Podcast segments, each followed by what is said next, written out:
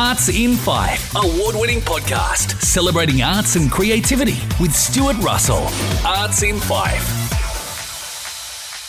This is Arts in Fife, the show where Fife based artists talk about their creative processes to you, the listeners. I'm Stuart Russell and hope you enjoy this podcast. All the artists in this show live and work in Fife, a kingdom in Scotland.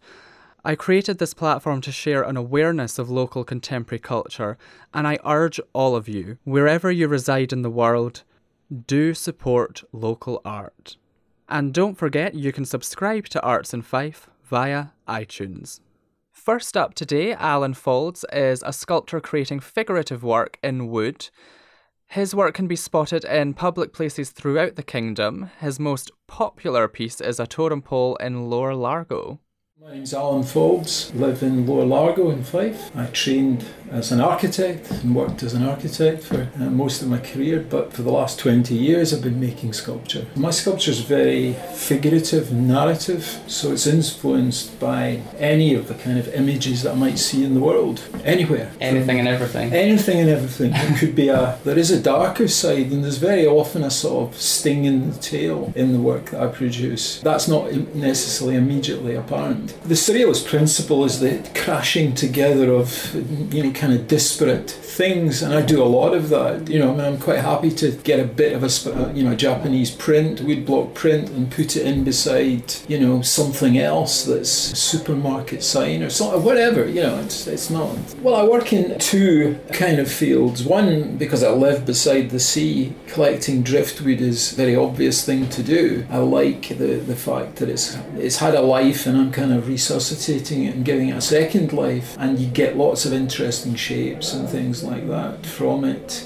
And it's got a certain patina, which is nice to work with, and eh, you know, particularly anything with copper or anything that's maybe had a bit of paint on it, which is evidence of its previous life. The other side that I, that I work on is, is the more traditional, and I've tended to work. You, you start off with pine, but you, you, you learn very quickly that oak is the is is a very good wood for carving, but it's a little bit unstable and it cracks, so you've got to compensate. So I, I use oak. I tend to use very good boat building adhesives. Um, lime is another wood that I use, and that's the that is the classic wood carvers wood because it's so even grained and you can sand it and get a, get a great finish. What links them all together, sort of slightly perversely, is that I paint them so, you know, I'm not, while I might use stains to show the wood, particularly oak, coming through, it will inevitably be painted with oils or acrylics or whatever. Got a website which is www.alanfaulds.co.uk. I also built a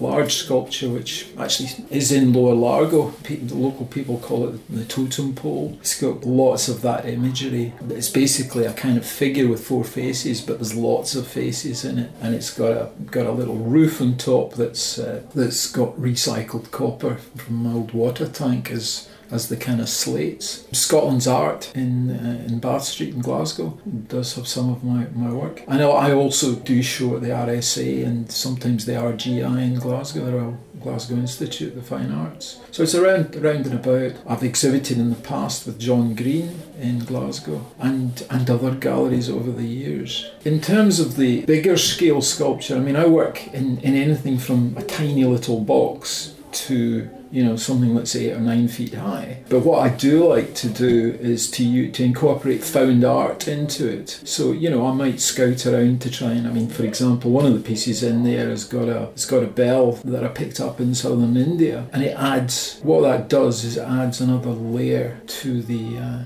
to the work and I like I like the layering of that. That's why I like you know I, I tell stories with images, but they're not necessarily you know everybody would perhaps have a different view on what that story is, and that's that's the intent. Uh, you know that if you use strong images enough, you you can achieve that effect. Barbara Elliott is a Pittenweem gallery owner supporting creative work during the Pittenweem Art Festival.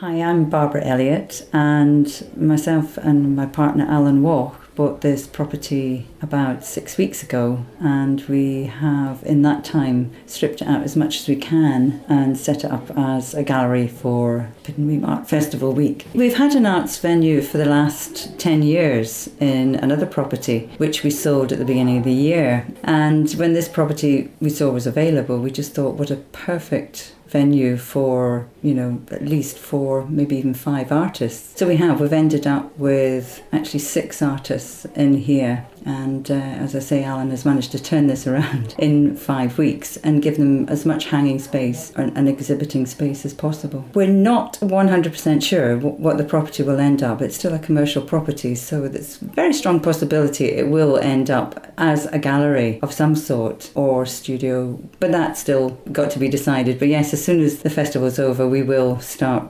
working again on the property. Plenty of time to decide, you know, what's going to be best for Pittenweem as well because there are a few gaps, especially down the waterfront here. And it would be nice to have somewhere for people to come in, maybe have a coffee or something, and you know have local artists in here showing their work. It, it's such a lovely little village. I think it would help. You know, if we did something with this building, it would help keep the front alive. Yeah, it is. It's nice to see little progress. Nice to see the pub open again as well along there. So you urge people to come along and, and see? Oh, I think this is an exciting project, this, this building, and it, it would be brilliant to see it as it is now before it's completely turned around to, into a nice gallery because it's very raw at the minute. It's almost an artwork in itself, the way it's been put together. So yes, that's um, it would be nice for people to come along and see it just now and then come back maybe next year and see it fully developed. Thank you so much for listening to Arts in Fife today. I am Stuart Russell. Remember to subscribe to the series via iTunes. Your support means so much to us all.